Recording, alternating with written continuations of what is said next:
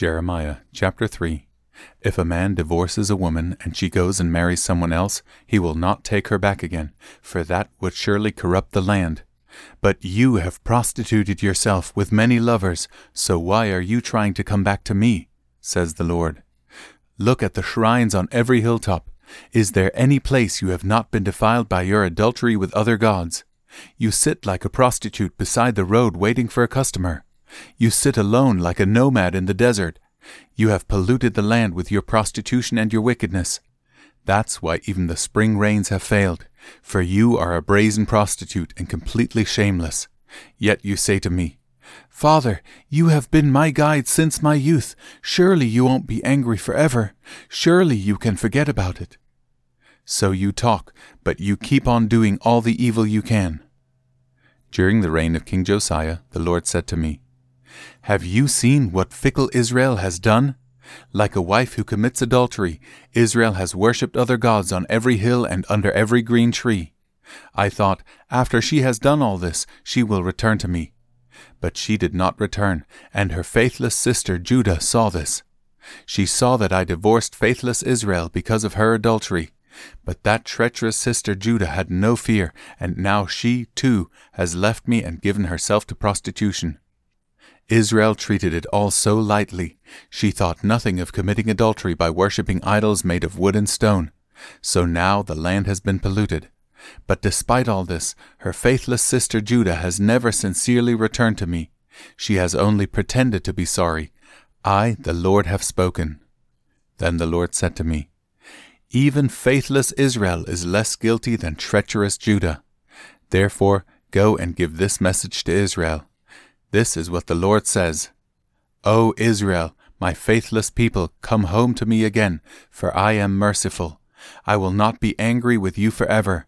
Only acknowledge your guilt.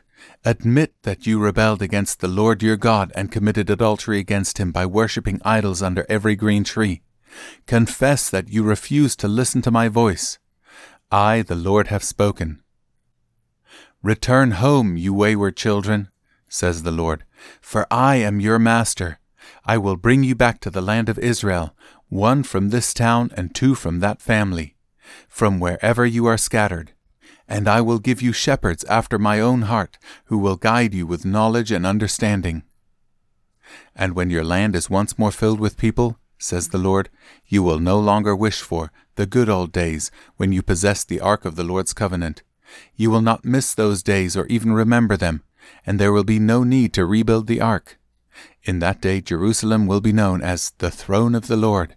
All nations will come there to honor the Lord. They will no longer stubbornly follow their own evil desires.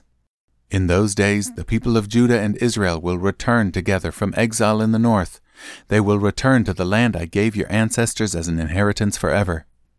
I thought to myself, I would love to treat you as my own children. I wanted nothing more than to give you this beautiful land, the finest possession in the world. I looked forward to you calling me Father, and I wanted you never to turn from me. But you have been unfaithful to me, you people of Israel. You have been like a faithless wife who leaves her husband. I, the Lord, have spoken. Voices are heard high on the wind-swept mountains, the weeping and pleading of Israel's people for they have chosen crooked paths and have forgotten the Lord their God. My wayward children, says the Lord, come back to me, and I will heal your wayward hearts. Yes, we're coming, the people reply, for you are the Lord our God. Our worship of idols on the hills and our religious orgies on the mountains are a delusion. Only in the Lord our God will Israel ever find salvation. From childhood we have watched as everything our ancestors worked for, their flocks and herds, their sons and daughters, was squandered on a delusion. Let us now lie down in shame and cover ourselves with dishonor, for we and our ancestors have sinned against the Lord our God. From our childhood to this day we have never obeyed him.